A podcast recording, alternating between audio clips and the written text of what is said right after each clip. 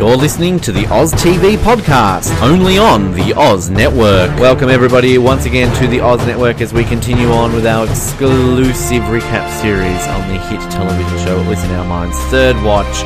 We are into the 20th episode of the first season. Boy, oh boy, we're nearly at the end. Uh, this episode, of course, is entitled A Thousand Points of Light. First aired on the 1st of May 2000. It was written by John Ridley and directed by Michael Fields. And uh, as always, a lot to talk about in this episode. My name is Ben, and I too have 84 cents in a Britney Spears tape. Nice. Can I have that 84 cents? Uh, we're not having the Britney Spears tape, I'm telling you that. That's mine. My name is Brandy, and when have you ever done right by me? Never. Um, we don't do right by any of our listeners. We're the Rebel podcast. It doesn't give a shit about anyone. Uh, joking. There we go. Yeah. Um. I'm looking forward to this episode. I'm going to look forward to every single episode. You and I both love this show, so uh, clearly we're going to look forward to talking about this. But uh, I guess before we really get into it, I mean, another pretty decent episode, I'd say. It is. I mean, I will say I was not. You were right on when you said we see one of our favorite little characters back in it. I was. I forgot about that, so I'm excited about this. This kind of this plot coming up. Yeah, if you're talking about who I think you are, I mean, really excited? Is that the word? Uh, You said what's his name? Uh, no, I'm, I'm talking about a certain doctor friend of ours. Um, Oh, I'm not. Oh no. I, oh yeah, I know who you're talking about in terms of that aspect. Uh, it's kind of interesting actually. These these next two episodes, we kind of have returns of characters who we uh, kind of have said a few things about this season. And next episode, again, we're jumping ahead. There's a return of a person who I thought we didn't see again, but I completely forgot that we did see him again. I know. I was gonna uh, Call me message you. I was like, hey, but I was like, no, I'll just. It's easy because you forget. I honestly, I forget too. Yeah. Because he's not. All I know is I want candy. Uh, There we go. well, we, we sadly don't get that uh, brandy to next episode, so uh, we'll, we'll get there. We'll get there. But uh, yeah, we're obviously here. So um, really now, uh, it's the interesting thing I'm finding about Third Watch at this point is, of course, that uh, I mean, it's obviously we know it's more of a serial drama rather than sort of you know an ongoing storyline. There are, of course, ongoing plot lines that sort of are still being covered at this point. Um, but uh, yeah, I think that we're kind of. This is an episode where you find that Jimmy finally gets something to do, at least for some of this episode.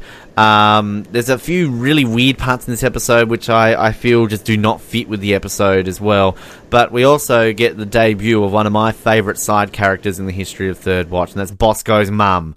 Um, oh, God, I love her. Um, so, um, yeah, I think we've got a, a, a few good things to talk about, and of course, I think you were referring to our beloved Malcolm uh, that we get back in this episode. Is that who you were talking about?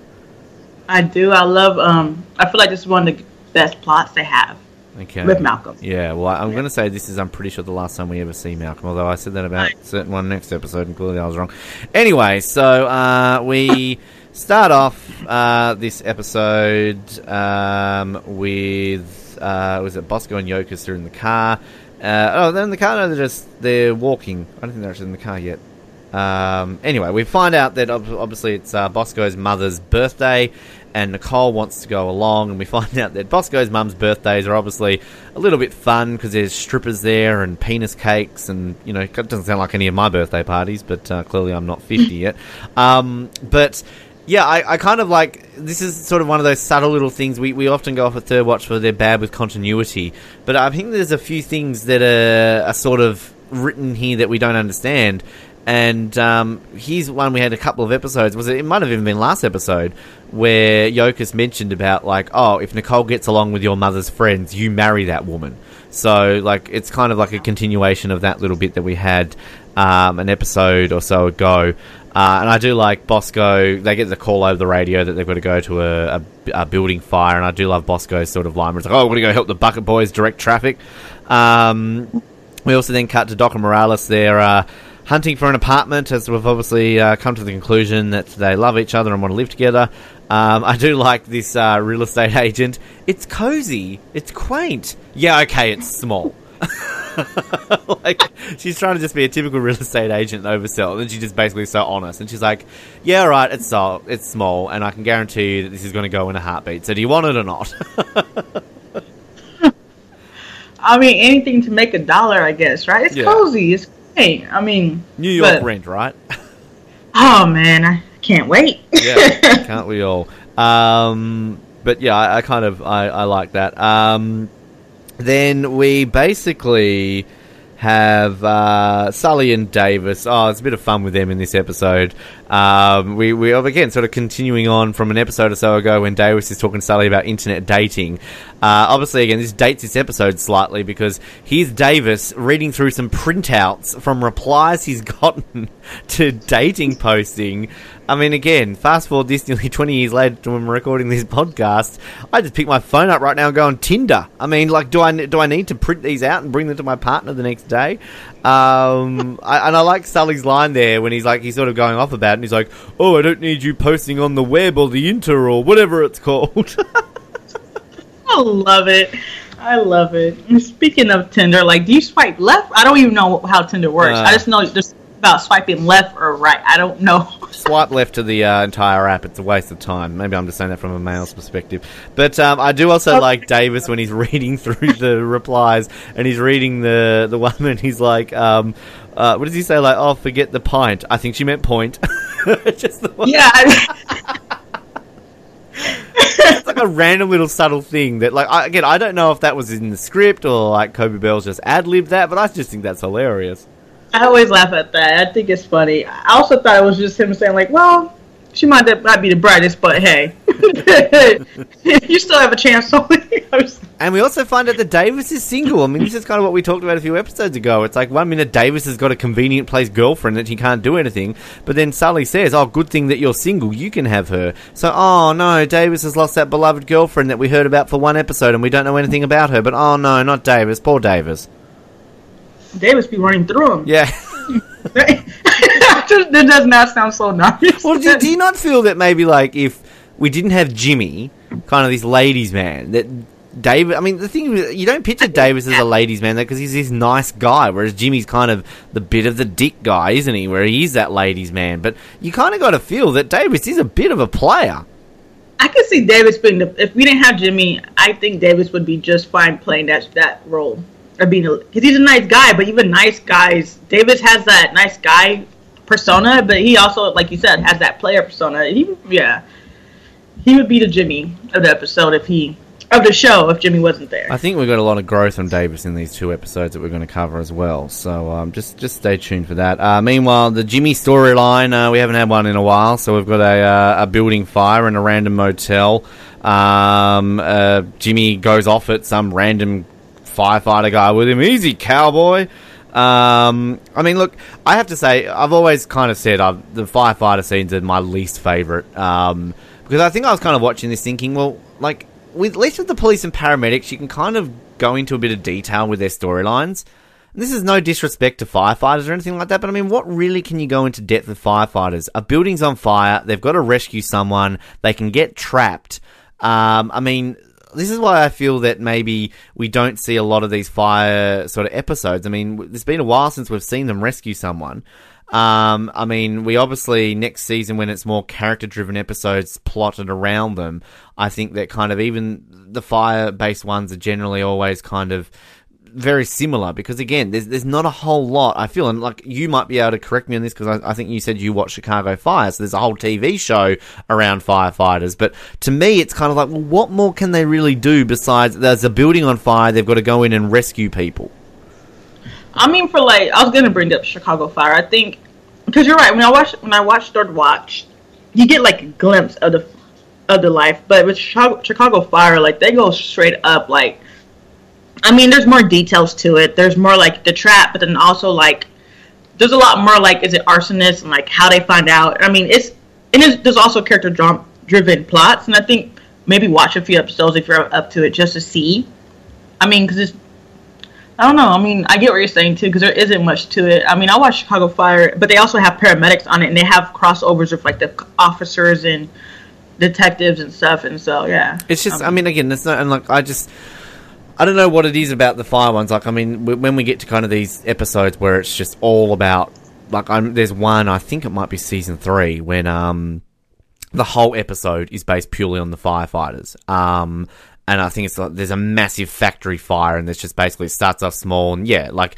And like the thing is, it's like I have nothing against character Jimmy. I, I'm growing to really appreciate Jimmy more as we watch this. I actually really like the side firefighter characters of like DK and Walsh um, and Billy, and like I obviously um, Lou. Then when we get him, very much so, and when we get to Taylor next season, um, I hated Taylor when she was first on it, but I've grown to really like Taylor because I think Taylor's one of the most interesting characters on this show in terms of her her her development and her profession because she's kind of a paramedic and a firefighter. So I just I just think that it's it's interesting to kind of watch these to think that yeah, there's not a whole lot really they can do with the firefighter angle, and I think maybe whereas people were very critical of Third Watch for kind of eventually turning itself into a cop show, which I think it's pretty valid point. We'll get to that when we get to really halfway through season five and into season six.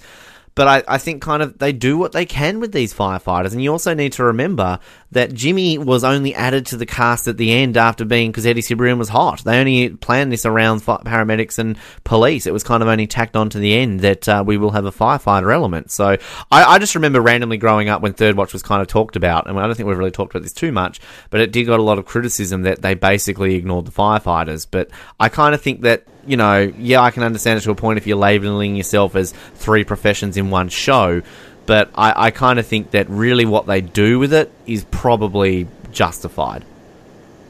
I mean, I agree. I mean, I will say, like, I feel like the firefighters, it definitely added some level of a nice element to it. I mean, I love the interest, like the. Ah, it's hard. I don't know. It's hard to explain because I see your side, and now that I see your side, it's like there's not much to say about their scenes, to be honest. Because you're right. I mean, most of the times in these scenes, all you see is somebody might get trapped, somebody might not come out, but they always come out, or they don't come out. Maybe I don't. But there's not much to them. In it. Yeah. But I think that's what Chicago Fire does so well. Is like on that show. I mean, I, I'm never at bored with that. I'm always excited by that, and I think it's because like in Chicago Fire, they have scenes where like it's not just the fire itself. There's a whole element around. There's there's many factors to it, I guess. And where Third Watch, they only you only get so much time to show so many scenes and so many plots. Like we've talked about how so there's so many just thrown into like certain episodes, that we don't think belongs there Yeah. because I think it's because they only had so many t- so much time to like put those plots in, so they can't explain them the best. Yeah.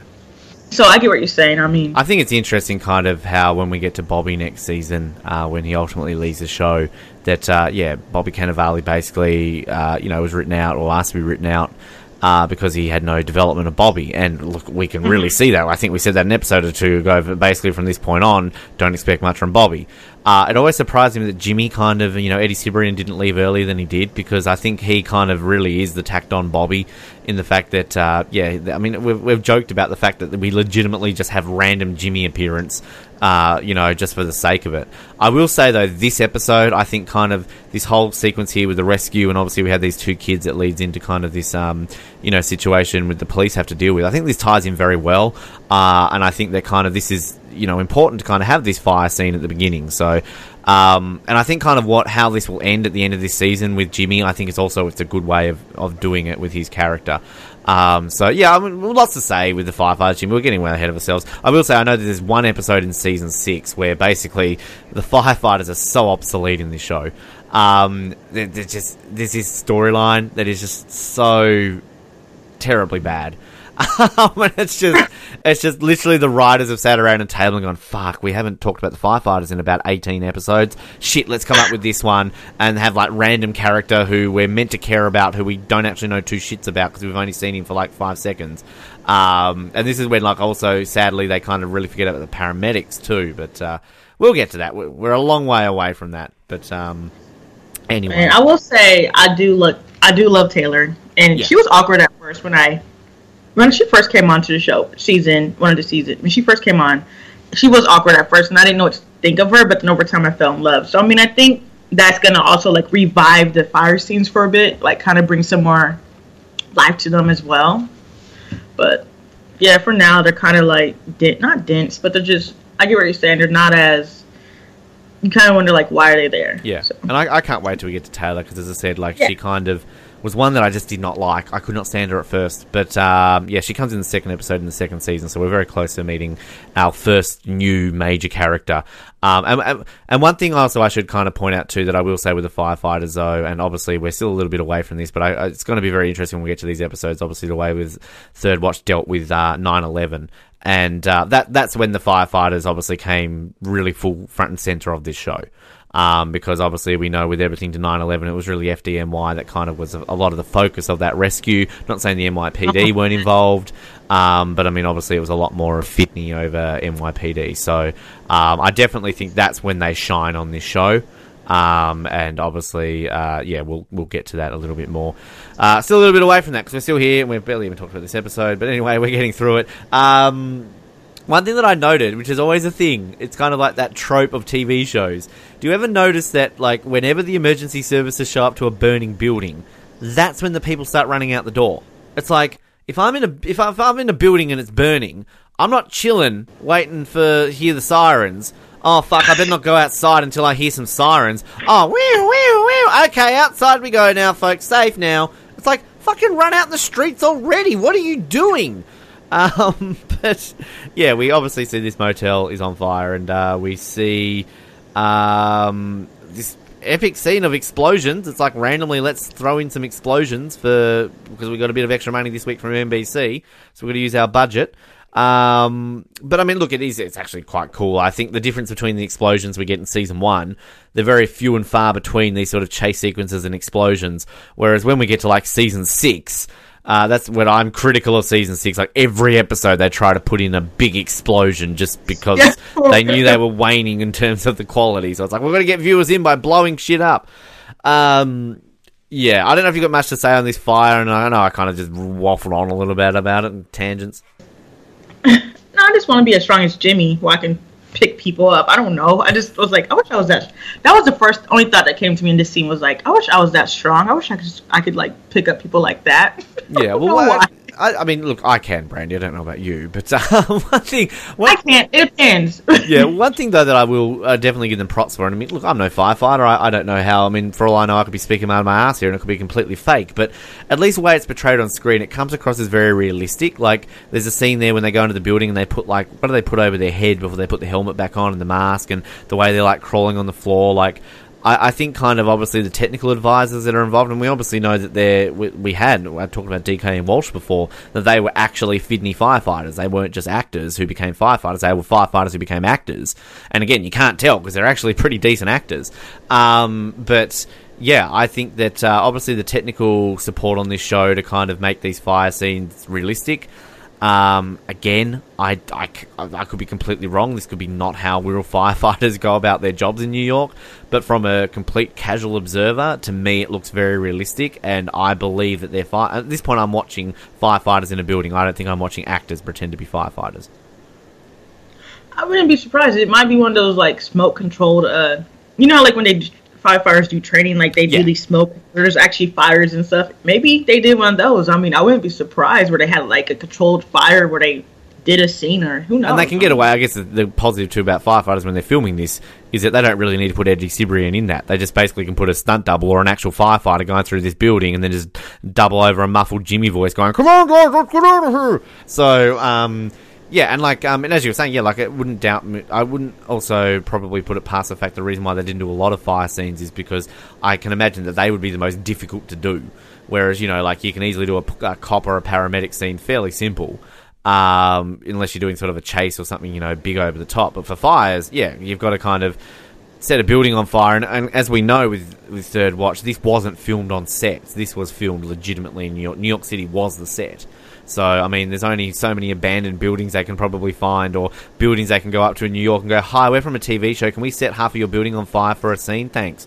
Um, so, yeah, I, I don't doubt that there's lots of different ways or means about it. So, um, yeah, anyway. It might be like a place where they go to because I know like um Chicago Fire they show like this scene where like they actually when one of the paramedics she's a female goes to like be a firefighter they have these testing like at certain stations where firefighters actually test go they actually like it's a certain I don't know where I don't think it's at the fire station but there's like a certain place they go to where they have buildings they always set on fire or something yeah. like well, that. Well, there is, of course, a, a episode in Third Watch, um, which I actually, if I'm not mistaken, might actually be Jimmy's last episode, where it starts off and we believe they're in a fire.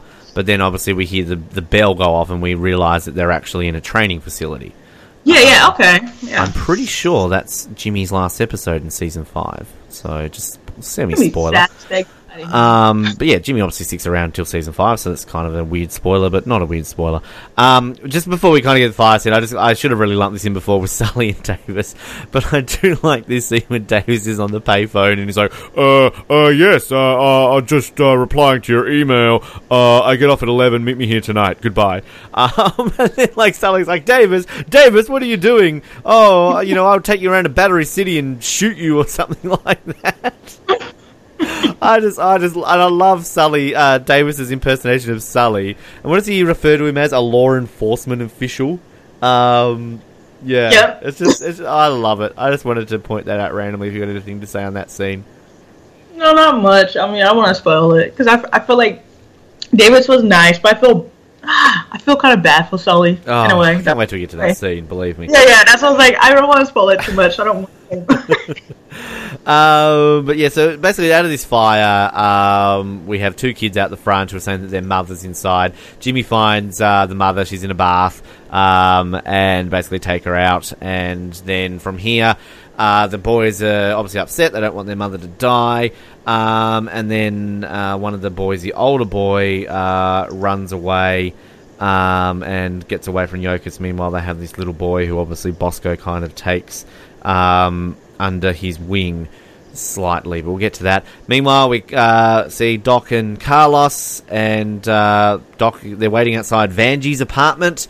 Um, obviously, Vanjie's pregnant, as we discovered an episode ago, and Carlos was a little bit of a dick about it. Uh, but here he is now, uh, waiting to see Vanjie, um, and then Carlos is kind of this is this is Carlos's way of, I guess, trying to deal with the situation. This is, I think, people need to pay attention to how Carlos deals with this because this is very Carlos. Like we know Carlos starting to really be portrayed as very self-centered. I think we're kind of really getting that element of his character that we we didn't necessarily get a lot early on as he was a rookie, but as he's kind of you know coming more into this about him wanting to be a, a doctor and kind of this is really I think where they push Carlos basically from here until around about I'd say the the fourth or so season, uh, and then sort of fifth sixth season he kind of changes slightly. It's kind of interesting uh, how uh, was it Darvell last week mentioned about how um, Doc's kind of character turns uh, in terms of that speech that he gave uh, Morales. Um, Yeah.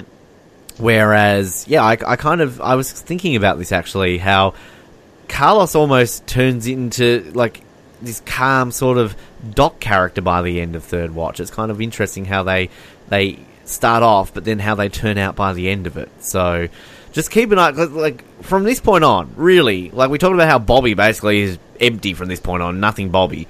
Carlos becomes so much fun at this point because we really start to get Dick Carlos, and and like I can see why a lot of people probably don't like Carlos for a lot of the time in Third Watch, but I think kind of just knowing how he turns out, he he became a really endearing character, and like kind of what we've kind of compared Carlos to Bosco, how Bosco's like this sort of bigoted cop, but he's kind of he does it for the right reasons in many ways.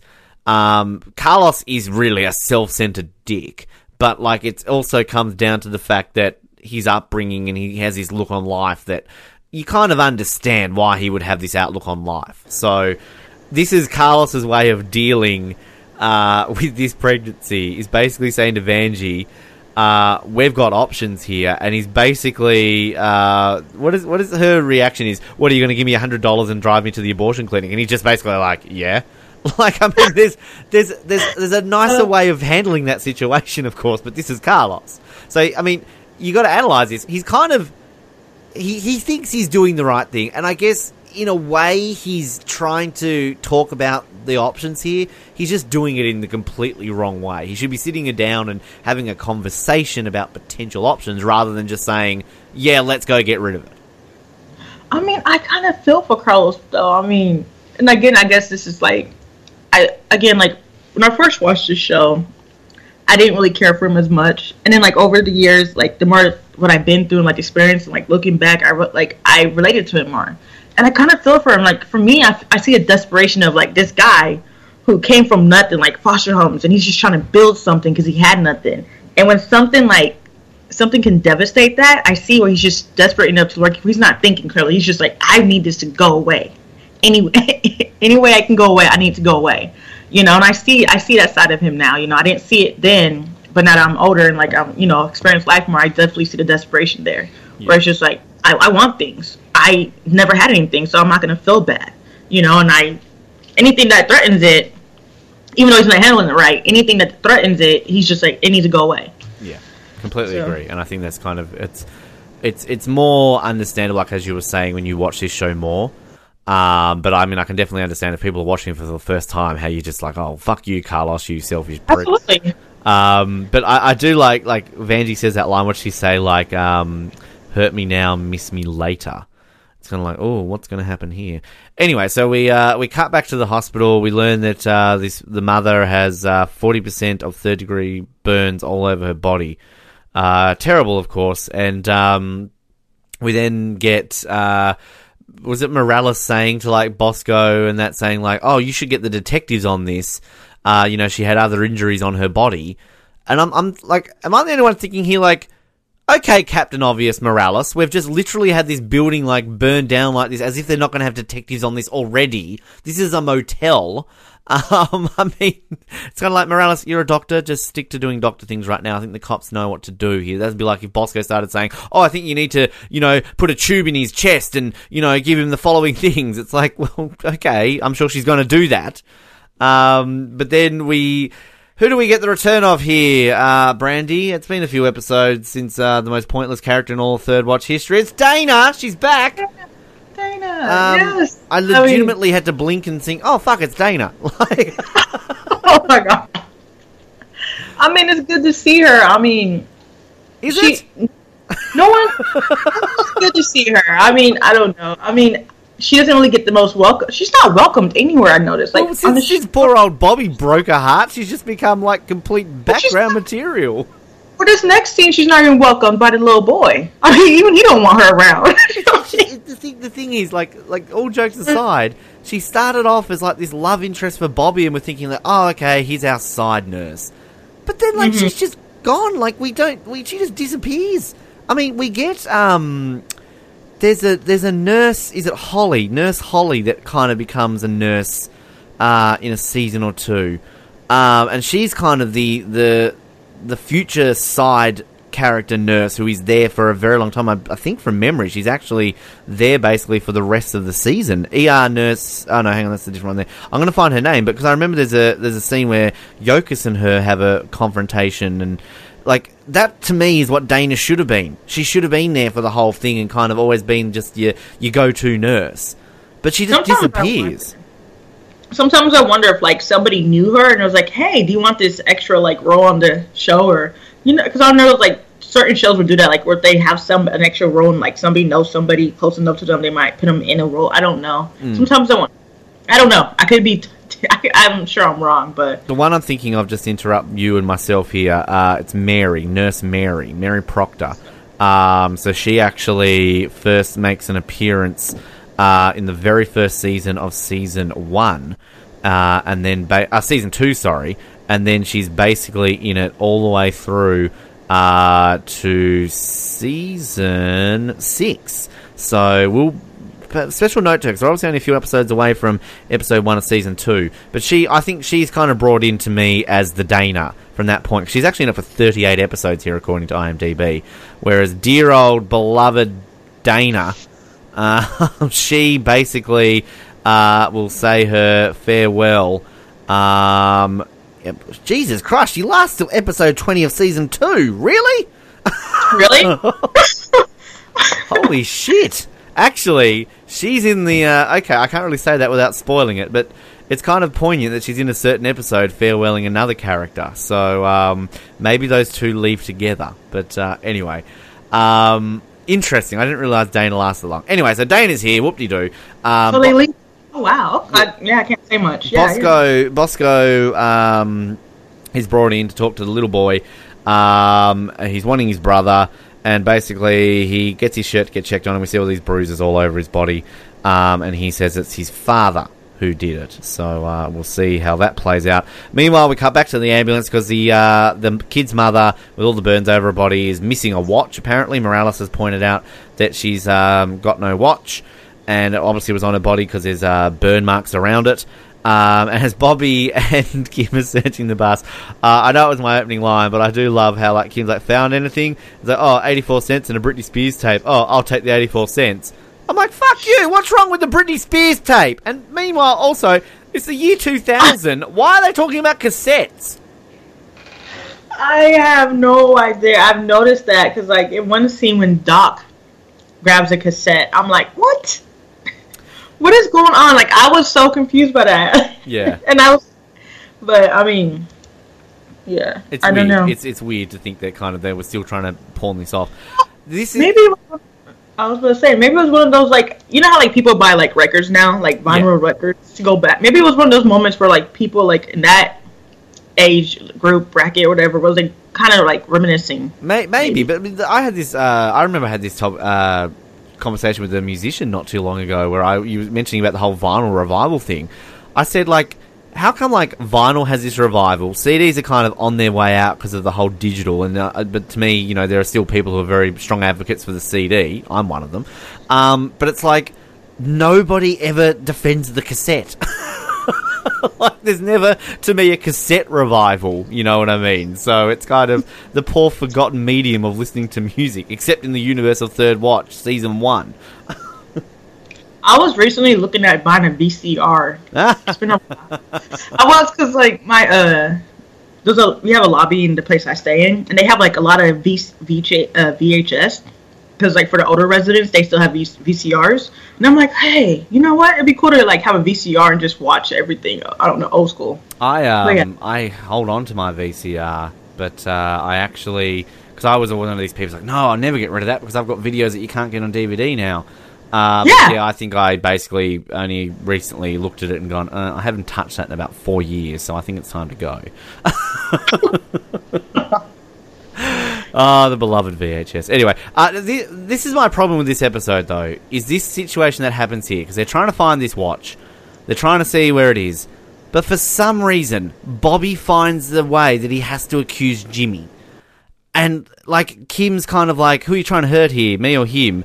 Uh, and then you know Bobby's excuse is, "Well, you know he was pillaging Joey's college fund. You know how far is that away from you know stealing from a woman to pay his gambling debts?" I just don't get why this needs to be a thing. It's like it's never implied that Jimmy could be like go this far. And like, okay, I understand Bobby's point to an extent when he says like he was trying to steal from Joey's college fund to pay off his gambling debts. But I think we've already seen the closing of the Jimmy gambling storyline, and it, it's done. We don't ever get any more of Jimmy having gambling issues. I mean, again, I'm probably wrong. In two episodes' time, we're going to see him in Vegas, considering I forget the Candyman comes back in an episode. But, like, yeah, I, I'm 99% sure that Jimmy's gambling issues are done.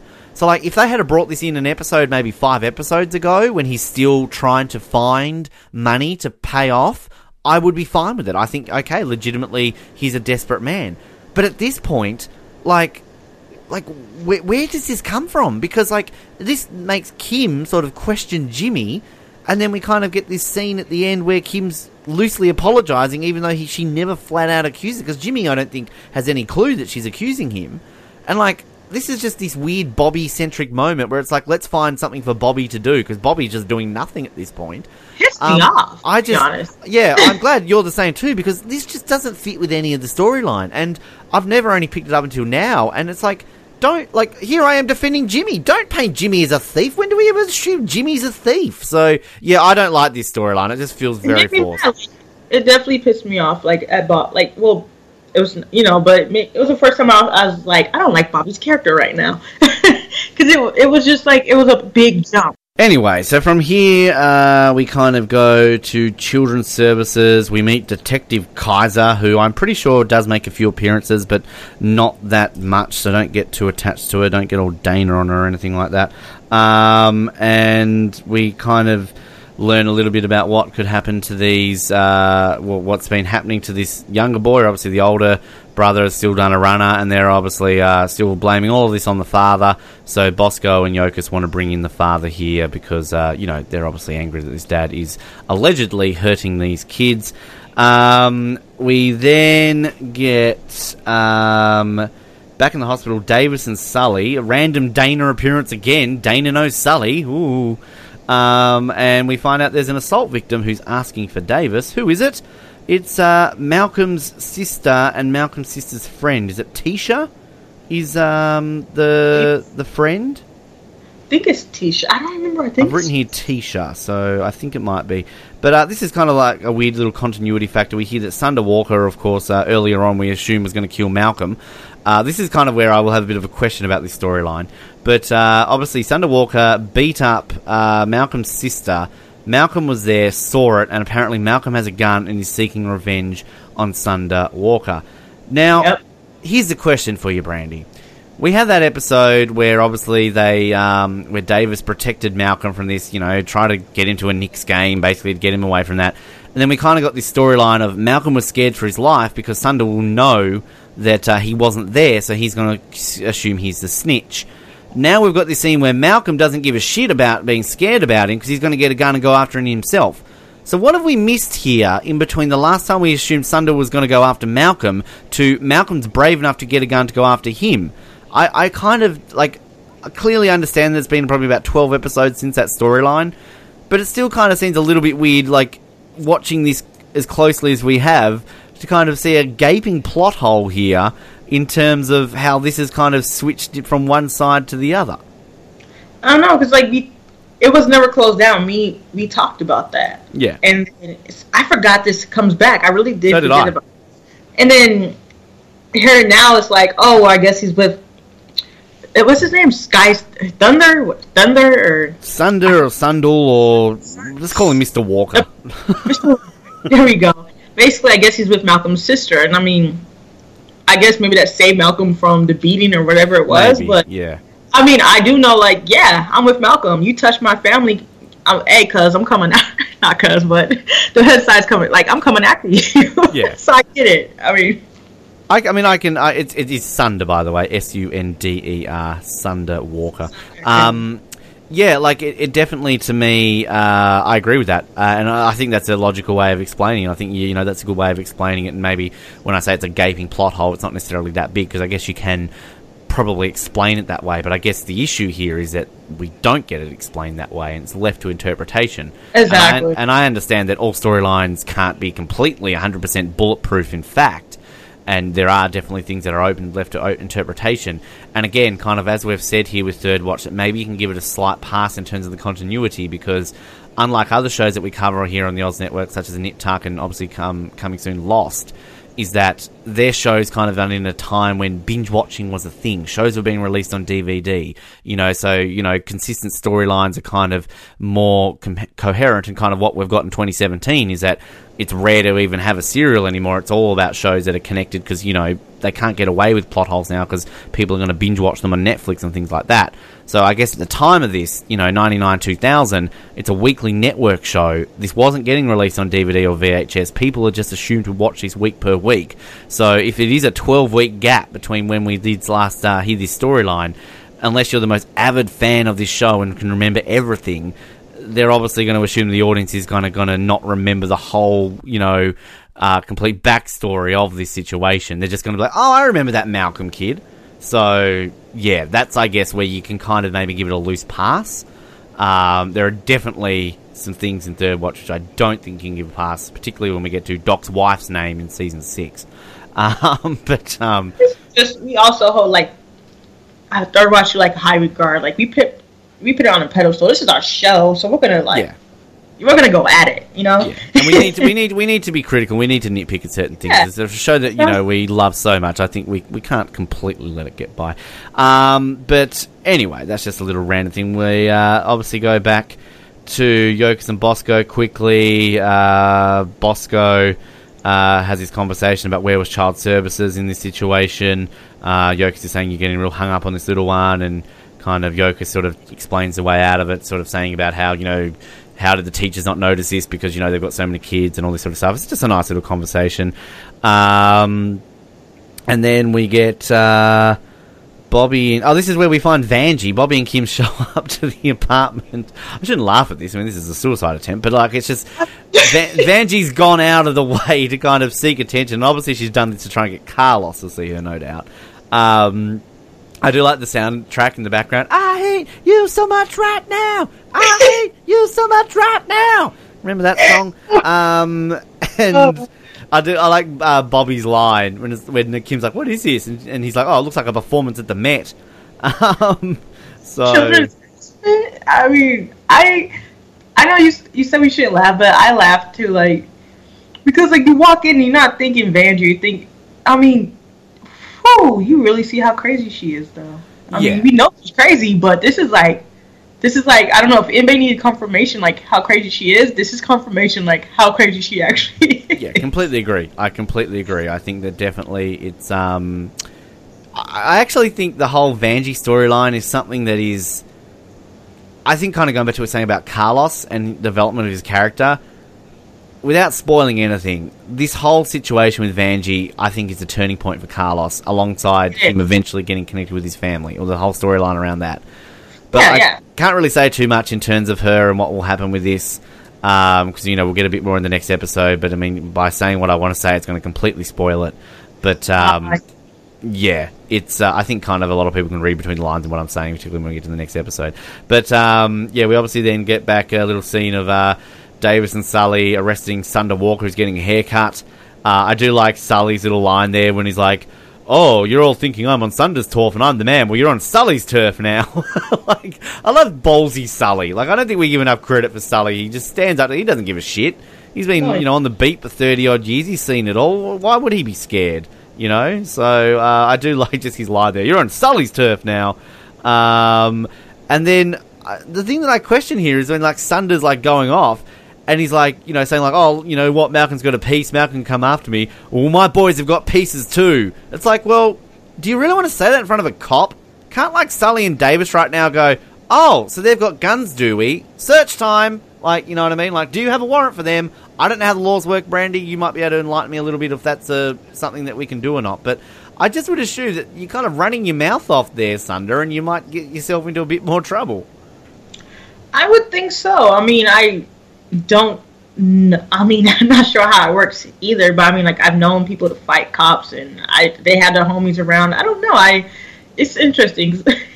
you would think that like, okay, search time. All you guys against the wall. We're gonna search all you guys. Yeah. I don't know the I- legalities of that. Like, I don't know if you're allowed to just stop and frisk or what you were allowed to do. But I mean, it, like, I as somebody as an Well, outsider, in uh, from what I would gather, that gives you probable cause. I if think so. somebody's literally saying, "My boys have guns." Like, okay, well, you've just told me something interesting. We've got to get these Yeah. guns off them. I think so because at that point you're threatened, and I think you have a Yeah. right. I mean, if you just came in and it was just him, you don't have a right. I believe, but once he says that, I think you should have a right. But like, okay, we're just to be safe, we're checking everyone in this house, or we're checking everyone in this place, you know. And Yeah. yeah, I agree. Just another little thing we're just randomly nitpicking at here. We got to. uh, yeah, I, I feel we do. Uh, like, no, you like what? this next scene coming up with Faith and Bosco. Oh right, right, yeah, with the the dad under the car. Huh? It's it's kind of interesting how this is done, isn't it? Because I mean, this whole point we're obviously assuming that um, you know the dad is a bastard and he's bashing the kids, and like we kind of obviously don't really get anything to change our mind in this, do we? Because like he's under the car. And he's just basically, uh, you know, being a complete dick to the officers. So, uh, by absolutely um, no way here do we have any doubt to question the motives of the of the kid, or kind of um, you know what what on earth would be happening here in terms of going on behind the scenes. So we have um, a little bit of a fight as well. I love you know badass Yokas pulls out the nightstick and takes down his knee. Uh, but I do kind of like think this is I don't know if this is just a dick cop move or it's just something that I'm just nitpicking it for nitpick's sake. But uh, when she like knocks out his knee and he falls down, and then they're like, "Get up!" it's like he's just had his knee taken out from him. like, I know if I'm getting my knee whacked like that, I'm not getting up. I'm in pain. But again, I don't know if I'm just be if they're just deliberately being dicks. That's what- like it's meant to be that way because they're treating him badly, or but they're not really treating him badly. I don't even want to say that because I mean he came at them too. So yeah, Well, he called her B word, like, I ain't going nowhere, bitch. I think he, that, he said, I'm not going nowhere, bitch, or something like that. And that's when it happened. And they're like, get up. Like, I would have been like, get up. Just to, like, And then I like that random guy who just walks in. He doesn't even do anything. And Yokas just like, "You got a problem?" Uh, he's like, nah, nah. Nope. Nope, not at all. Who actually ever answers yes to that situation? Like, if I'm walking down the street and like I eyeball someone, and they're one of those people like, "What are you looking at? You got a problem?" Am I really going to turn around and go, "Yeah, I do have What's- a problem. You're an asshole." It's it's well, I mean, there has been, but it's the same like when you uh, watch a movie and somebody's like, and somebody breaks in, right, and the person comes home, they're like, um, is anybody here? Like somebody's gonna, like the bad guy's gonna answer, like, yeah, I'm here, I'm right here, I'm gonna kill you.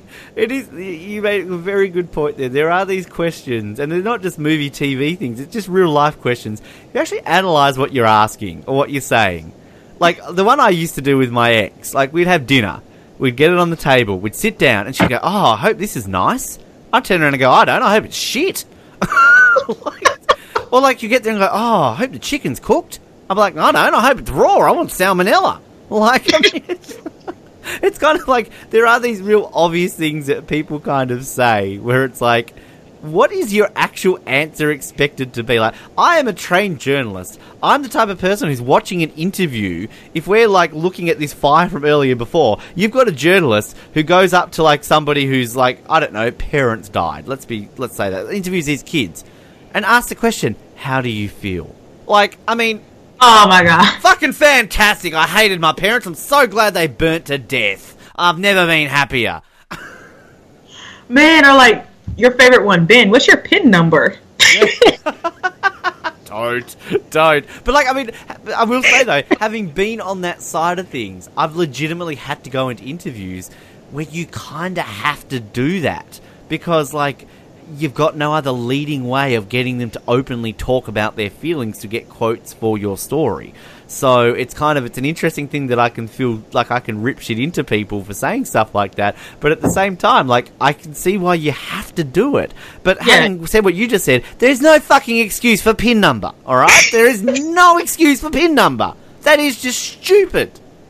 What can you take me to the ATM machine? No, I can take you to the ATM. Oh, ah, Man. Anyway, um, so when we speaking of things that are frustrating, uh, we get Kim and Jimmy because apparently this whole plot line of oh maybe Jimmy's a thief needs to be explored a little bit more by Kim subtly questioning Jimmy. Uh, I do love though. This is like one of my favorite Jimmy scenes we've ever had here. Sarcastic Dick Jimmy, the way Kim's just like, "Hey you, hey yourself," and then when Kim's just trying to be so subtle, like, "Yeah, so the cops are like gonna, you know, there was a watch missing," and Jimmy's like, "Yeah," and it's like, "Oh, so the cops are going to be questioning and trying to find it." And Jimmy's just like, "That's what cops do." I love it. Ah, yeah, I do. I do like Dick Jimmy here. Uh, back to the hospital. Morales, Morales, Morales uh, sees Carlos. Uh, Vanjie is in uh, the hospital, um, and then Morales saying that she tried to kill herself with uh, what cold medicine and out of date vitamins.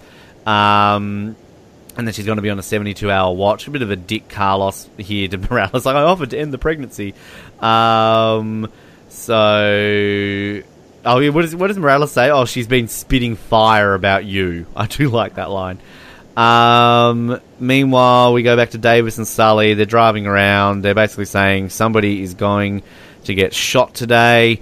Uh, and Davis obviously just going into a bit of a background how we can kind of sympathise with Malcolm about sort of how, uh, I guess, what like black kids, I guess, sort of feel that they need to stand up for themselves because they feel the cops aren't there out there looking, looking, you know, for them. I guess.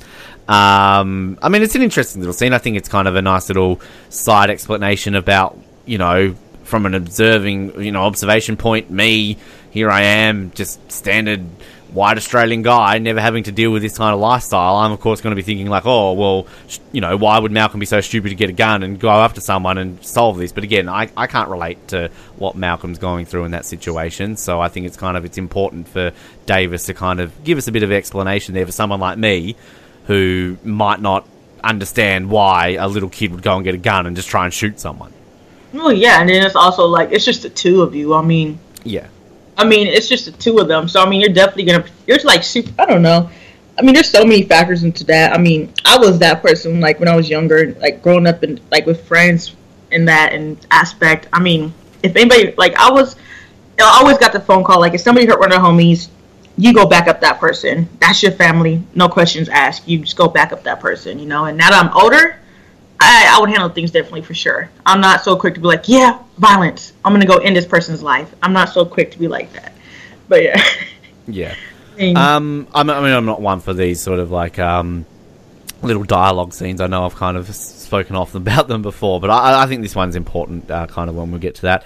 Um, we also, I'm just going to go through a lot of these scenes quickly because, uh, you know, some of these kind of lead up to the conclusions, and we're already going long on this episode. But um, Kim and Bobby, uh, the older brother, is found in this shop, uh, not breathing, and they discover this is the kid from before, the older brother. Um, meanwhile, we go back to Doc and Carlos. Um, you know, Doc basically saying, "Oh, you know, we're not teaming up on you, Morales and I." And Doc's uh, Carlos is like, "Well, it feels like you are." And I do love Carlos's line. I was really going to um, open with this one as my quote. Uh, the girl is four short of a six pack. Um, and this is kind of what you were saying before. This is like sort of the scene where Carlos is essentially explaining it. Is that look, I'm 22. You know, I'm wanting to be a doctor. I've got things that I want to do. You know, I, I grew up poor. I'm not going to you know make excuses for wanting things in life. And again, I think on a first viewing of this, yeah, you're going to think like, God, you're a selfish little prick.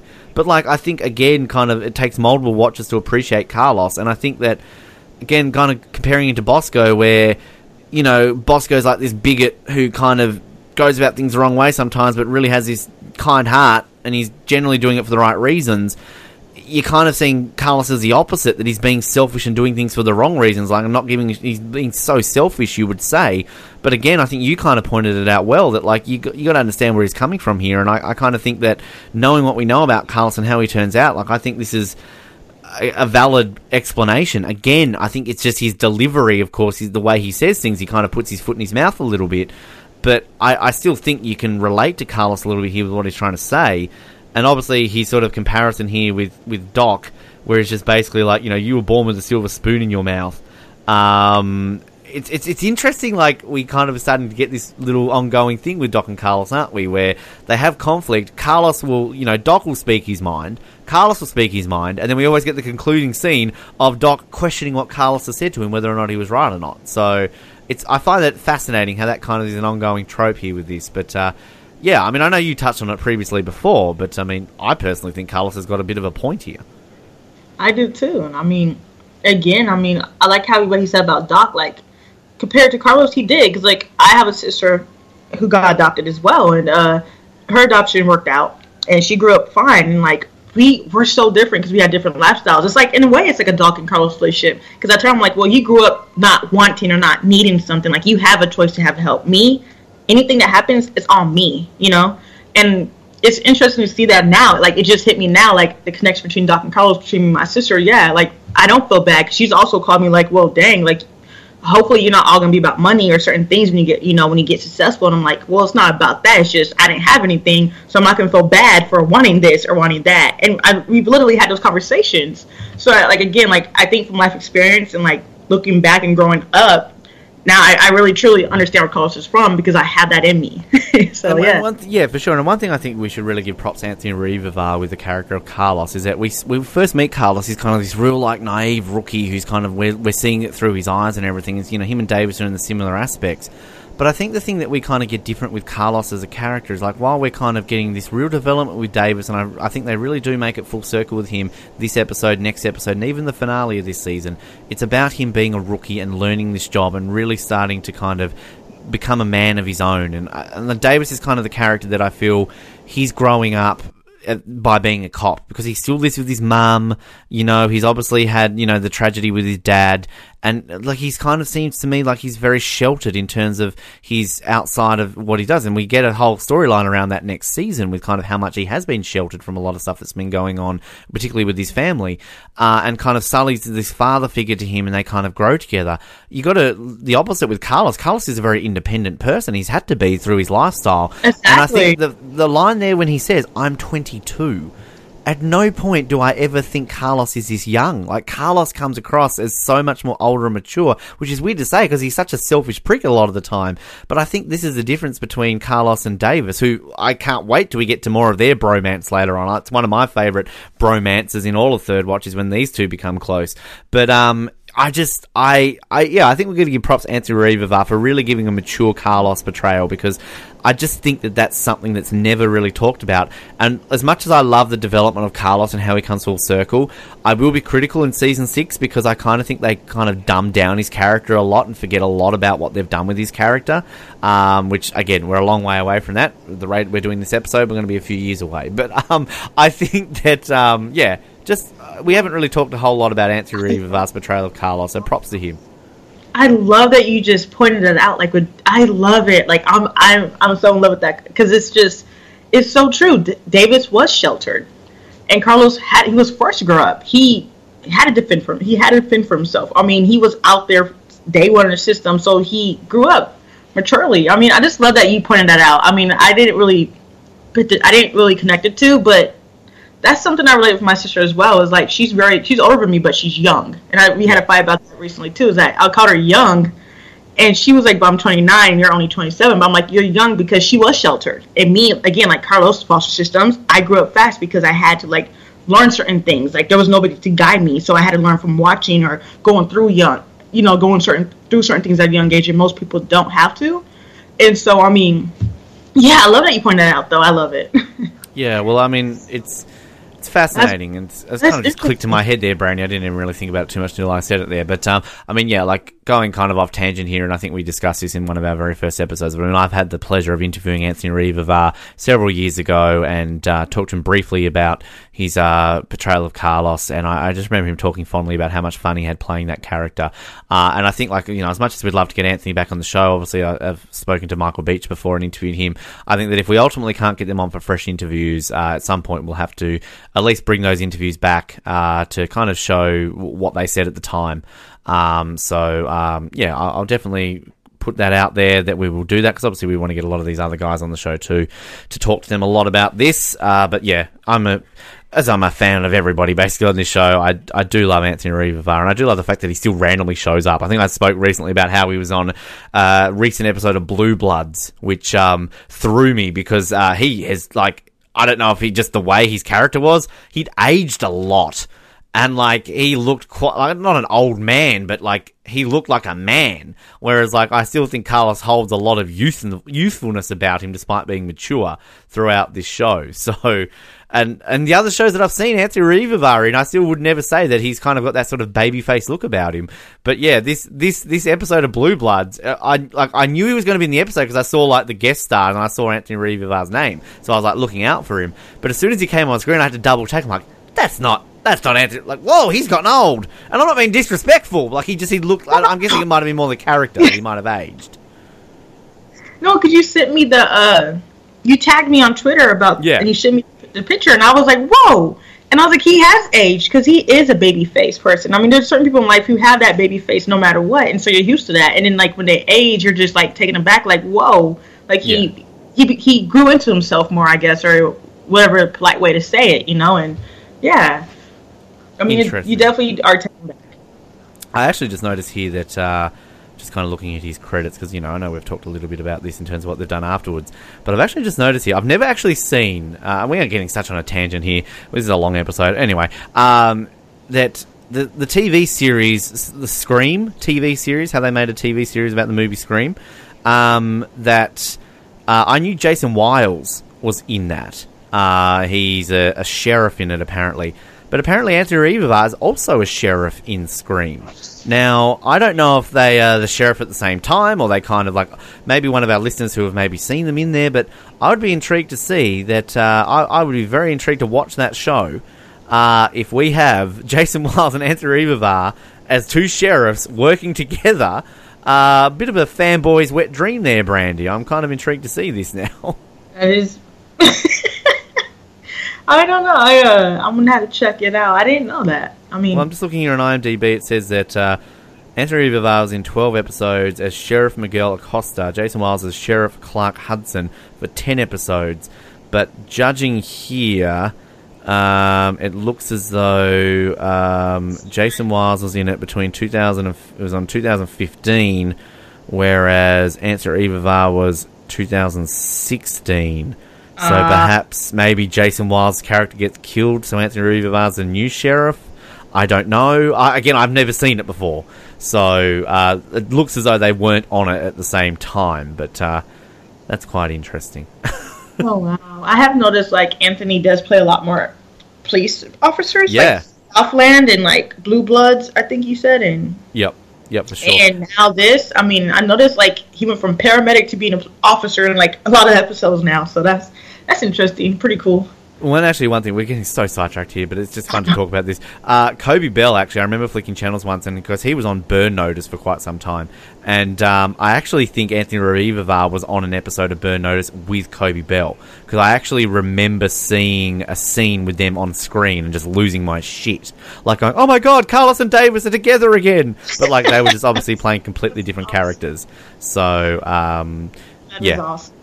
Sidetrack. We're gonna have to. I think we're gonna have to do a side episode at some point where we just basically talk about other roles and look at them in uh, Yeah. other shows. Because I mean, again, I, I deliberately watched Persons Unknown purely for the fact that Jason Wiles was in it. Um, and then recently, uh, I know Molly Price was in uh, Feud, the Ryan Murphy show. Um, so, and actually on one of our episodes the other day, we were talking about a movie that had Skip Sudduth in it. So, uh, yeah, we're like we're getting so sidetracked here, people. But again, this is the Oz Network. We just did a five and a half hour episode on Titanic, so this is what generally happens. Uh, all right, um, where are we up to? Uh, we are up to Bobby finding the watch in the gurney. Oh, that storyline about Jimmy possibly being, a thief went somewhere, didn't it?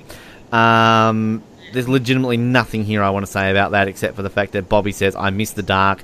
Kim says, move to Alaska. And I like Alaska, so uh, that's the only part I want to mention that. Um, so we then go to Bosco and Yokas. We find out that they know that they found the older boy.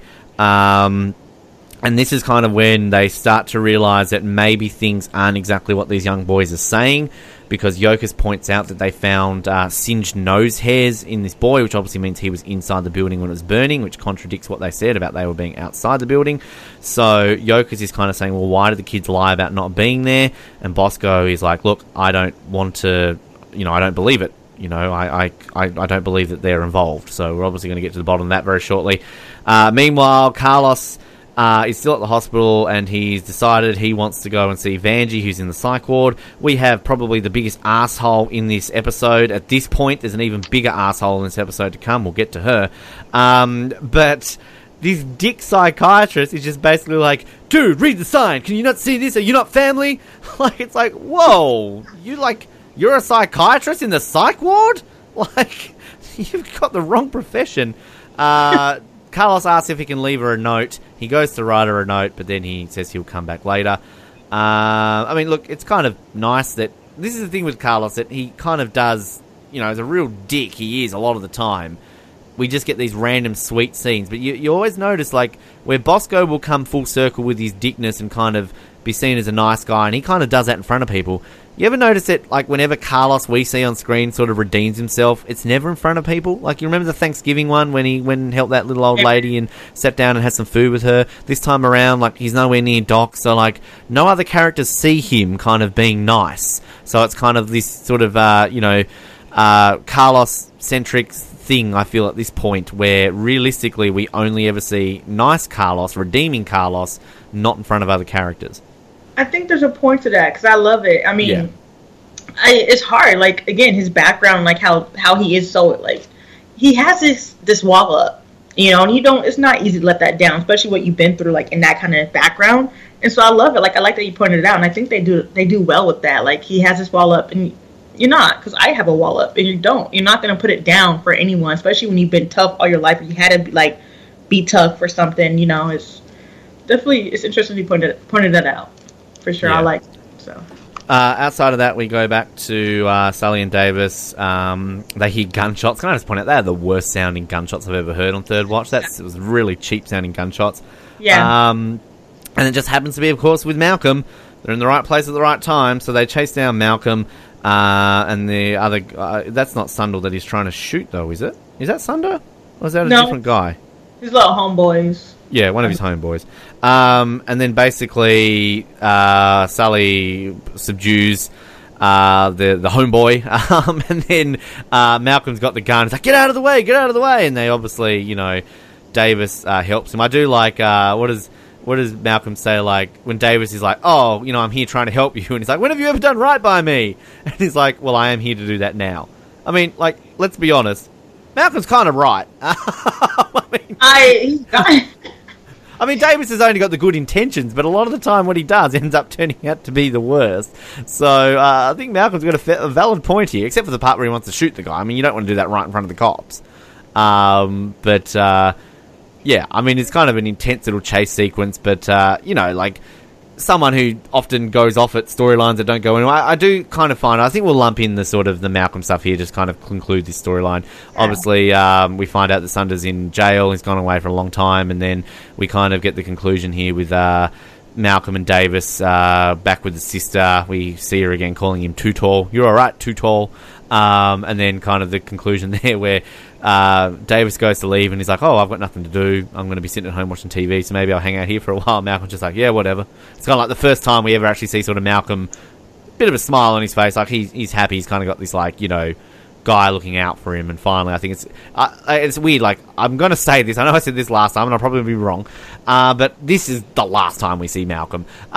Um, so I think it's kind of like a, con- a nice little conclusion with a an interesting season long storyline, which I guess had its moments, went nowhere in some aspects, but I think it's it's a nice little thing here for for Davis to kind of have someone to look out for at this stage.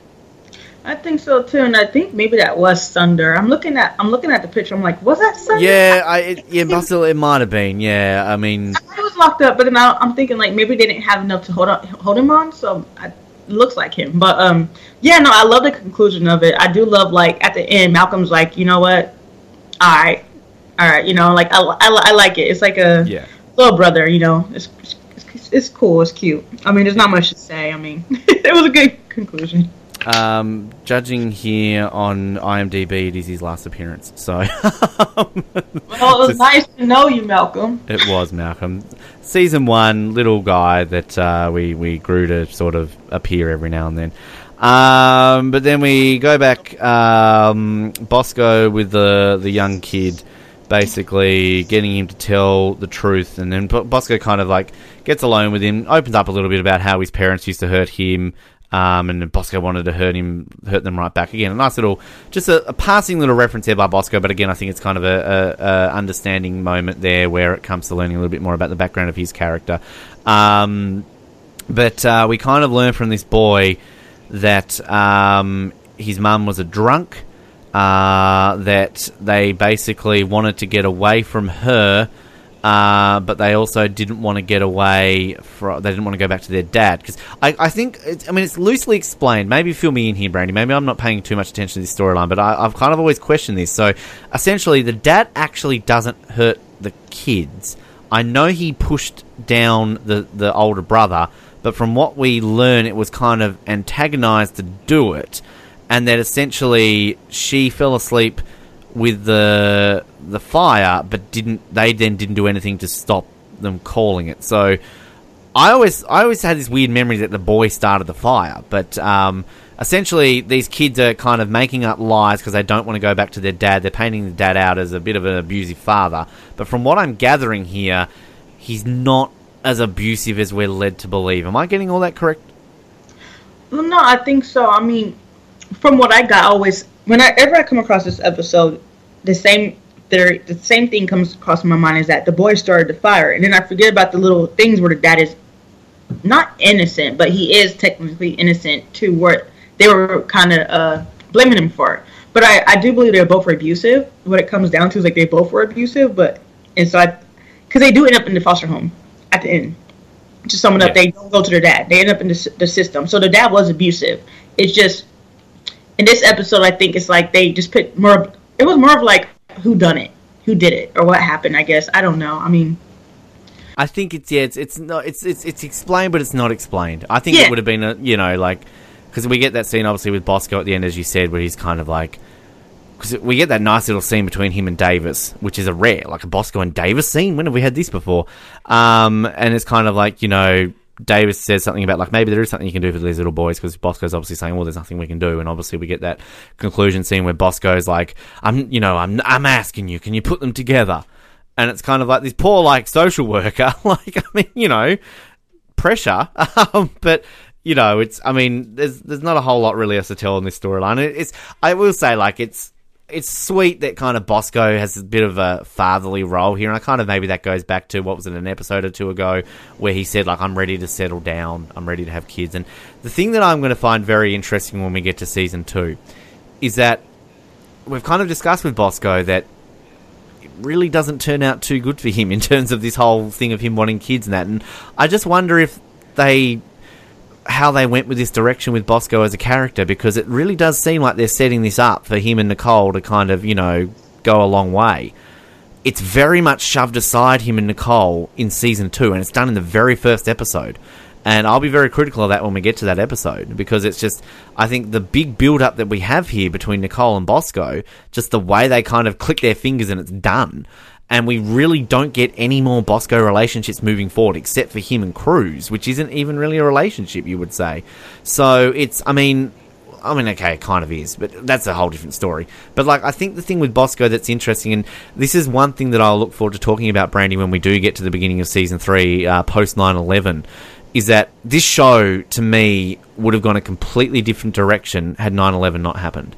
And I think it's important to note that this is a show around the emergency services in New York City, there's no way they could avoid 9 11. But I think that one thing that I will always have a question mark over this show, and particularly when we get to these later episodes, because we can, I think, really pinpoint a lot of these characters and how they turn out, how they would have been different had 9 11 not happened. Um, mm-hmm. And I, I, really feel that with Bosco's development, like kind of with his personal life, he would have been a very different character. Because uh, 9 11 definitely affects him in a great deal when it comes to that as well. So I just think it's sort of my, my point around this is what I'm trying to say is that like it's a nice little scene as Bosco is like a fatherly figure and we don't really get any more of this because there may be a few exceptions here and there, but um, I just think it's kind of one of these rare moments where Bosco's really not a dick at all this episode. So, um, you know, this is why I love this guy. I love Bosco, but yeah. Anyway, I've sidetracked on many points there. No, no, I hear you. I, uh, I agree. I mean, because I don't think we would have a Taylor either if 9/11 didn't happen. I mean, I don't think she. Would. Well, she came in pre 9/11, but I think her the her yeah. Anyway, the, the biggest role. Like, she had like the, one of the biggest like character arcs yeah, during yeah, that yeah, season. Yeah, no, I agree. I agree. Yeah. Yeah. So I mean, I don't think what happened to Doc would have necessarily happened to the extent it does uh, without 9/11. But yes. like again, we're getting well ahead of ourselves. But I mean, one thing that I think we can never criticize Third Watch for is being tackier over the top with uh, 9/11. It handled it so well, and I think that the development of these characters around the events is done so well. I have no criticisms at all for how they handled it and how their characters developed because of 9/11. I my question is is like how this show would have been different and what would have happened to these characters. Um, you know, and I think it's I think it's more of a case of 9/11 happening in the middle of this show if this show premiered after 9-11 or before, like, and ran ended before 9-11, you're going to have a very different show. Um, but given this happened smack bang, literally in the middle of Third Watch's run, um, the way they would have had to change the direction. I would love to one day. I mean, of course, I'd love to talk to John Wells. That would be an amazing interview. But I would honestly like to, a lot of that interview would be based around did you have plans for these characters before 9-11 and how would have these characters turned out? And maybe that's a question we can pose to some of the actors. They might know. Like if Skip Sudduth does the interview he might sort of know because i'm sure there were scripts written for season 3 pre 9-11 of where these characters were going. So um, that's a big question we can maybe and anyone listening to this perhaps you've got some ideas of, of how you think it would have gone or what you would have liked to see uh, to these characters um, had that not happened. So um, anyway, sidetracked. Uh, that's what we do on the show. Um, Doc and Morales uh, back in his dad's apartment. That's Doc's. Um, actually, no, I've missed a scene, haven't I? Uh, Jimmy and Kim. of course, uh, we get random Kim having to loosely explain her accusations, which she doesn't really, because she's just basically like, "You hurt me in a lot of ways." Um, and I'm sorry that I was never there for you. And then Jimmy's like, oh, don't blame yourself. Brooke shows up. Um, because remember, Jimmy's with Brooke. That comes in a lot more into the next episode. I do like it when Kim walks off and Brooke's like, "Is she okay?" And Jimmy's like, "Hell if I know." like it's just kind of. I think. I mean, what you can, I guess, gather from all of this is, given how this season's going to end with Kim and Jimmy, particularly in the next episode, leading then into the finale, is that it's kind of setting up a little bit here with Kim, her feelings for Jimmy, and you know, we've always talked about this, you know, love situation between these two, so. I don't. Do you have anything to add on this, you know, deep storyline between Kim's false accusations of Jimmy because Bobby decided to be a bit of a dick at some point in this episode? Not really. I mean, There's nothing to say. I don't know why, but I'm kind of like over to Kim and Jimmy. Oh no! Don't say No, that. I mean, No, I'm not over Kimmy. That's that's their shipping name, isn't it? Kimmy or Jim? Jim- Kimmy. Kimmy. Is it Jimmy? Kimmy? oh, ah, hashtag Wow. Kimmy. It's got to be Kimmy. Kimmy. Yeah, because yeah. No. Jim. No, no, I don't know. Wow, it's crazy how like if you put either way you put their name, you come up with a name. So why are you over it? So what? You, this is just graining on you? I mean, what what is it about Kim and Jimmy here that you you're not Oh, liking? in this aspect, I'm just done like with the back and forth. Like, I'm so sorry for hurting your feelings. I'm sorry for hurting your feelings too. And then like back and forth. I mean, I love Bobby in the next episode because I I feel like Bobby in a way. Like when he kind of just I don't want to spoil it, but you know, the next episode, Bobby's kind of Yeah. like I'm feeling like that a little bit. It's interesting because I like I I for some reason really do like this ongoing Kim and Jimmy thing, which is weird because like usually I'm not a fan of the whole will they won't they scenario in a lot of shows because I think it gets overdone. But I don't know. There's always something endearing about Kim and Jimmy, how they keep it going, and I always you I always deep down want them to get together, even though I was probably more Team Bobby. But I mean, they just shoved that aside. They had sex. Great, done now. He's on to Trevor, who, I mean, where's Trevor? I mean, again, we talked about this last episode. What's happened to her? She's gone. you know, it's like random Brooke appearance. Remember her? Where the fuck's Trevor? I mean, I would definitely say I think later on I get back into like, okay, I'm loving this, but I think like the little moments like these, like just her apologizing, I'm over. Like I like the bigger moments where, where like in a minute matters, like when something happens to Jimmy and Kim's like, you know, I mean, little things like that. I'm like, okay, I love that, but little moments like these, I'm just over. I guess I don't know why. I think I've just discovered something here too, Brandy. Is that uh, Bobby's got this weird vortex of ex girlfriends who just become obsolete. Um, you know, Dana. Oh, let's all ship Dana and, and Bobby. Nope, Dana, fade in the background. You be in your place there. Oh, here's Trevor. Nope, fade in the background. You be your place. Uh, and you know, Kim kind of owns him, but like. Let's be honest here. Like Bobby's love life is just kind of just fabricated in the background, and even sort of him and Taylor, it feels like it gets forced to an extent where they have to kind of have this weird episode about them not being together anymore. So it's kind of like. Uh, I, I kind of feel Bobby Cannavale's uh, pain here about why he wanted to get written out of the show because I mean, you know, even his like side storylines of love here are just kind of just being absolutely ignored.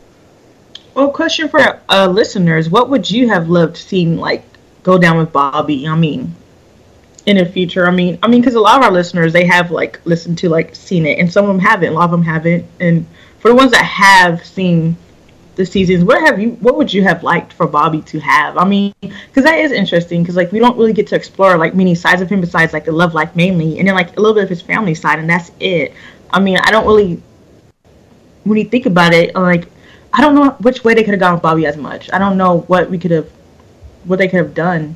It just feels, Different. yeah, I agree. That's a good question, and I'd be intrigued to see the answers because I think, kind of like all jokes aside about Bobby kind of becoming obsolete, really, from this point on. I mean, compared to paramedic storylines, we're getting so much on Doc, we're getting so much on Carlos, we're getting Doc sort of in Morales, we're getting Carlos in this sort of pregnancy.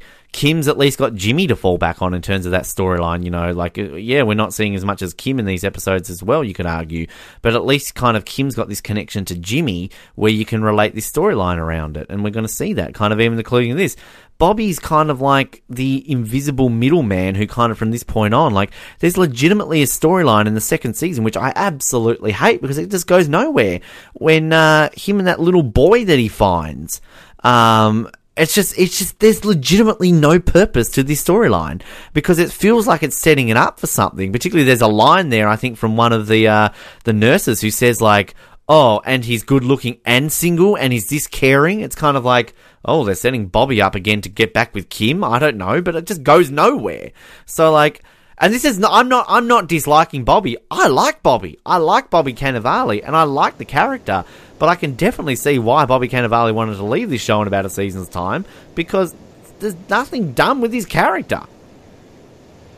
I mean, it, that scene gave me hope. That's one of my favorite scenes, and I think that's what like kind of made, made me mad with how you know, like not how, but when he left the show and because it was like that scene right there kind of gives you hope. Like, okay, like he's a good guy. I mean, maybe they can build on that because it was like it was a touching scene with the boy and him, and like it's like okay, he's single and he's a good, he could be a good father. I mean, but again, like I think the reason why it's like he didn't because like they started early on with Carlos and everybody like with their storylines, and then he didn't have one. So to start one like in the second season, I guess like he was probably just fed up. Like you know what, I don't see anything going. I don't know. I mean.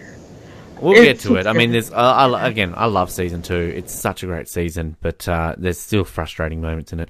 Um, yeah. So anyway, Doc and Morales, uh, they're in the cleaning the apartment. Essentially, this kind of leads to um, Doc basically saying, "Let's move into the apartment." So they're going to live in his dad's old apartment, um, and then he's obviously uh, talking about, um, you know, sort of his life having what Carlos was saying. Now I've written here. It's so interesting here to kind of see these comparisons here and what will happen to Doc and what happens to Carlos. The way Doc says, "Oh yeah, my life has been pretty blessed," or is that Morales who says you have been pretty blessed, and they kind of agree. They're like, "Yeah, I've had a pretty blessed life," and Carlos hasn't. They literally swap over lives. Can I just point this out right now for people to keep an eye on? In the lead up to this moment, Doc has had a pretty good life until this point. Carlos has had a pretty shit life until this point.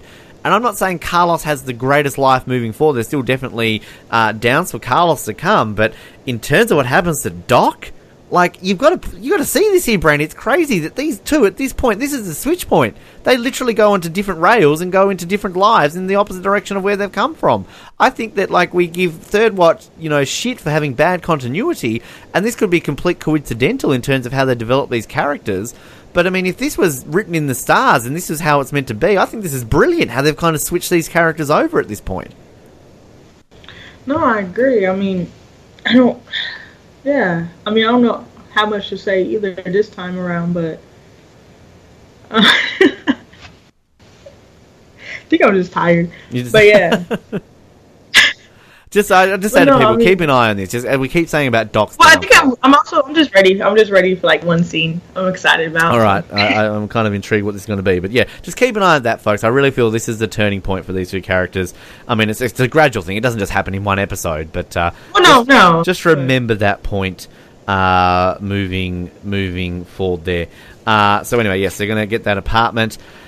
Uh, so yeah, we get the nice little Davis and Bosco scene we've already talked about. Is this the scene you're talking about now? Sully's date? Is this what you're now? Look, I already mentioned about Dick Psychiatrist.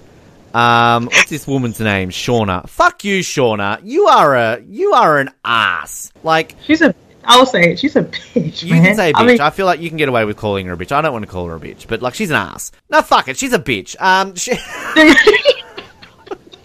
I'm not going to defend this woman. He's Sully, all you know, doesn't want to go on this damn thing in the first place. He's been obviously talked into this by Davis. Rocks up to this diner, sees her straight away. She is the most condescending, arrogant little twat head towards him.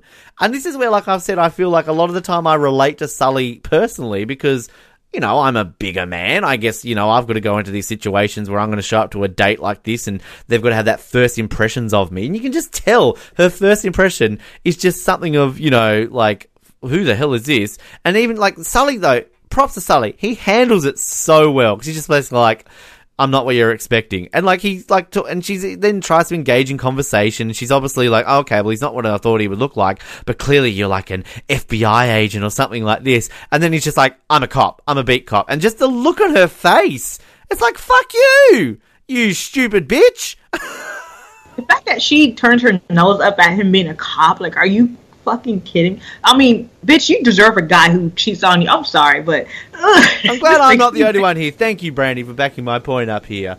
Um, I mean, she literally like even when Sully says like, "I like what I do, I'm a good cop," and she's just like, "Oh, I'm sure." Um, and then the way, um, what does he say? Like, I don't know which one of us wants to be here less. Um, and then what does she say? Like, oh, when you work up to expectations or something like that. Like, fuck you. Like, what were you expecting? Like Jimmy to walk in? Like, I mean, Like you ain't no, like you ain't no doll yourself. Are you kidding me? I mean, she's an actress, but I mean the character. You I'm ain't not no going doll off the actress. The actress does it well. She she makes us hate her. So like, props to the actress. It's the character we're hating on here. I mean, I mean, that's what's like. Wait, she's an actress. I don't want to like talk about her looks in real life, but I mean, Yeah, I, mean, if that was her, if that was like her character outlook, though, like you ain't no doll yourself, so I don't know what you're expecting. Like, I mean, like we've all been there, Brandy. We've all been on dates that I guess aren't what we expected to be. We've all kind of talked to people beforehand. Well, you, cause you're obviously perfect, though, Brandy. So like, no one would have different expectations of you because you're beautiful. But like, eh, when it comes to like my experiences, I've been on things like this where you show up. The first impression is kind of like, oh, okay, okay, but I'm never going to be a dick about it. Like, I'm still just going to like, I'll, I'll, I'll tell a mini story here. I had one in Alaska where I met a girl on Tinder. We got talking, first impressions, and I could tell from her as well. It wasn't just me, but you can tell when you meet someone that it was just like, oh, mm, you're not what I expected. This is awkward. But like, at least we still both went out. We had a drink. We had a conversation. We left, and we didn't talk again. And it, there was no animosity between us. We it was what it was, and it was just a nice little time to go around and talk with someone. So I mean, you're you're not. I'm not saying that you've always had to go into these situations and like, oh God, you're so hot. Let's go back to my place and fuck. It's like it's just like she she had to handle that so much. I feel so sorry for Sully in that scene. Like poor Sully. I just want to punch Well, her. you like, can. I'm have- not allowed to, but you can.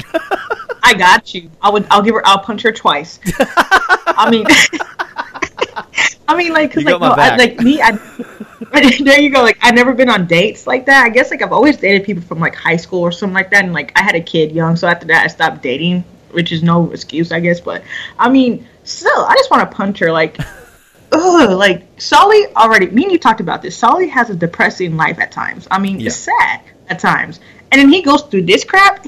Bitch, he, he don't need this. I Yeah. I will say, just- um, yeah, no, I completely agree with you, and I do like the line when he says like, uh, "I have to thank you. You made me realize how much I hate dating." Um, which is, you know, I, I feel you there, man. I feel you there. Um, but Like I hate that he paid for her cup of coffee. You don't even pay for that. shit. I wouldn't even pay for it. he's a gentleman. Like, you know, come on. Um, like, I think they should have done a funny, li- like, you know, this is just the most forgettable, pointless character ever. But how funny would it be, like, next episode they get called out to, like, a house or something like that, and, you know, she's the one calling the cops, and all of a sudden he's just sort of like, oh, yes, and now you need my help. I'm just not your standard cop now. Yes. but uh, I've just looked her up. So the actress, the actress Sarah Knowlton. Nothing against you, Sarah. Uh, you make us hate you. You're a good actress. That you make us hate you. Um, but she hasn't actually really done anything since 2010. So. Uh, maybe she's living with regret of playing such a terrible character. Uh, oh my god. Um, I mean, we've wow. We've kind of talked about all the other scenes here, except obviously for the closing bit here with uh, Bosco. They're at his mum's um, party, and uh, we obviously just see Bosco sitting at the bar. There's a stripper. Nicole's loving it. Uh, Bosco's mum's loving it. Um, it's certainly uh, a fun. Like he's got a very interesting mother, and we get to meet her for the first time, ladies and gentlemen. Here she is, Rose Boscorelli uh, played by the absolutely amazing Patti de Ar- Arbanville. Uh, we've I spoke about her briefly. Uh, she was on an episode of Nip Tuck already. She was a very minor character in one episode of Nip Tuck. Um, but I think I spoke highly of her in that episode. Uh, but yeah, look, this is one of these side characters who she's actually, uh, according to IMDb, in it for 16 different episodes, and uh, she actually is on, I think, at least season five. I'm not sure if it's in season six, but um, one thing that I will say is that just whenever you see Bosco's mum from this point on, she always looks different. I swear she always has the same hairstyle. So I remember when I used to watch this show, I always assumed it was a different actress every single time they pl- they showed her. It didn't take me, uh, you know, it took me a while to realize that it actually still was Patti Arbanville the whole time. And I love her. She is an amazing, amazing actress. And just the character of Rose Boscorelli, like, this is Bosco's mum. You would believe this is Bosco's mum. Um, so you know, she's she's a little bit trashy. She's a little bit you know out there, but she's just She awesome. has some moments. yeah. Yeah. I mean, I mean, I love her. I mean, she's a great actress. I mean, you do. She does have different hairstyles. Because like seeing this scene, I was like, oh, that's right. And I was, I was completely thinking of Bosco's mom, like in the second season. You know how she looked. I forgot that she was. I forgot about this scene, but I mean, she does have her moments. I mean, hate her, or love her, she's Bosco's mom. Yeah, for sure. And just get used to it, folks, because she's definitely going to be here uh, for a long time around. Uh, and we love her. We love Bosco's mum. Uh, but just obviously close out with a nice little scene uh, where we see Bosco and uh, Nicole sharing a little smile. And obviously, sort of in the exchange between Bosco and his mum, he mentions a little bit about, um, you know, oh, growing up wasn't that great, but you were always there for me, mum. And I think that's kind of the best thing about kind of you know Rose Boscorelli moving forward is that you know the relationship between her and Bosco. I've just looked it up here. Yeah, she does appear in uh, every season basically from this four. She's in season six. So um, yeah, she's she's always there. They they do have their conflicts every now and then. Um, but uh, whereas like with his dad, who kind of comes into it a lot later, although there is one particular interesting scene in a future season where it's like the back of his head. Um, yeah. So anyway, we love Bosco's mum. We get to see her for the very first time. Uh, thank you, Patti D'Arbanville, for being awesome. Uh, but we're at the end of the episode here. This is probably our longest episode yet, but uh, we always get sidetracked. Uh, and of course, this is the point of the episode where we like to uh, rate it. And for those tuning in for the first time, our rating system, of course, is buy it, you loved it, rent it, you thought it was okay, and bin it, you thought it was pretty shit. Uh, so, what are you doing with this one, Brandy? You're buying it, you're renting it, or you're binning it? I'm renting it. Renting it? Just rent. Yeah, it was a good. I like the storyline. I mean, it was touching moments, but I mean, like you said, there was some gaping plot holes with the the kids was kind of confusing, and then also just Malcolm with the sister thing. That was a while. It was it was there's a lot of different holes in the plots, and so I'll rent it. It was a good one. What about you, Ben? Yeah, I was very close to a buy it. It'd be a low buy, but I'm to put it as a high rent because I think, yeah, I think kind of with a few plot holes that we pointed out, and just even sort of the main storyline with with the kid, it just to me it wasn't fully closed off, and even yeah, just the the fact that we just have random let's accuse Jimmy of being a thief, like I just uh, doesn't work. Uh, but I mean, definitely standouts here. Carlos, uh, you know, the Bosco when, with the kid, and obviously the Bosco, the Bosco, uh, the Bosco stuff with his mum. Um, you know, the doc, the doc stuff too is pretty decent. Uh, the, as much as I hate the whole Jimmy's a thief thing, I think kind of random Jimmy this episode though actually works quite well. Um, so yeah, it's it's a high rent for me, um, but uh, not quite in the buy category. So there you go. That's a thousand points of light. We're now into the penultimate episode next time around. Just another night at the opera, and uh, this is kind of like one of these ones that I I always forget it's in this season, and I forget it's an episode. But I always then feel it's such an underrated episode whenever I do watch it. I always forget how good this episode actually is, and it's it's kind of like it's a stock standard episode. There's really nothing that makes this one stand out. But there are definitely some moments in this one where, like, I just think this is a, an underrated episode that needs to be talked about more. Um, it, it's kind of, um, you know, it's got a, a whole plot line really around Bosco and Nicole and parents, which is fun. Um, we've got a bit more of Carlos and Vanjie. Uh, the return of Candyman, which again I completely forgot that he came back into it, um, and then we get a bit of a shock with Jimmy, da da da, and and He dies. I'm yeah, kidding. yeah, they all die. There's a big bomb. Um, and da da da, Bobby has a slight storyline, which actually, uh, I will say, is kind of shit. but uh, they they tried with Bobby. They at least tried. So I'm looking forward to it. Uh, do you have anything to say on just another night at the opera? I'll, well, I'll just say there's a reason why I'm over to Kim and Jimmy, and we'll find out in the next episode. I mean, I'm not over it like completely like against it. It's just one thing that pissed me off, and I'm just like, ugh. Well, I'm, So- I'm saying this, Brandy. I'm saying this right now. Hashtag Team Kimmy. Uh, so- who would have thought I was initially Team Bobby, but now I'm Team Kimmy, not Team. Hashtag nobody. Just kidding. I was going to say, are you hashtag uh, Brimmy or Drook? How would you put Brooke and Jimmy together? I am hashtag no. I'm hash. I don't, I don't know because I'm. Yeah, we'll just find hashtag out. You Kim gotta. Sembrano on Grey's Anatomy. There we go. Yes. Boo! No, we want Kim Raver back on 24 as Audrey, even though, spoiler alert, she kind of gets killed off and when they returned it a few years ago. But we're still mourning that because uh, Audrey was awesome on 24 because we I love think Kim she's Raver. back on Grey's Anatomy too. Yeah, I she think just I comes saw back. that. Yeah. Yay! No, not yay, because again, she went from the greatest show in the world to the second greatest show in the world to the worst show in the world. So, she's military. But she's military though, Oh. so I mean that I love seeing her in a military. Uh, I, I love just- seeing her being like a military person. I just, cool. I just want to take this moment to say that I love Kim Raver. So you're forgiven because you're Kim Raver, and I love you. Um, this has been the longest one yet, but of course we'll be back again next week. Uh, as uh, Brandy said, we've got some uh, great questions out there for our listeners in terms of uh, discussion points for Third Watch, and uh, we obviously appreciate any feedback you want to give us. Uh, to the people in the Third Watch fans groups, of course, that includes you. By all means, comment on these episodes. Put your point for- point forward. We can discuss them on an episode and uh, obviously we're the only outlet really out there on the internet where we can talk about Third Watch. So uh, by all means, we're uh, open to suggestions and open to uh, comments and everything along those lines because we know it's been 12 years since this show ended and uh, 18 years since this show began, and a lot of people are probably venting this deep inside that they want to talk about it.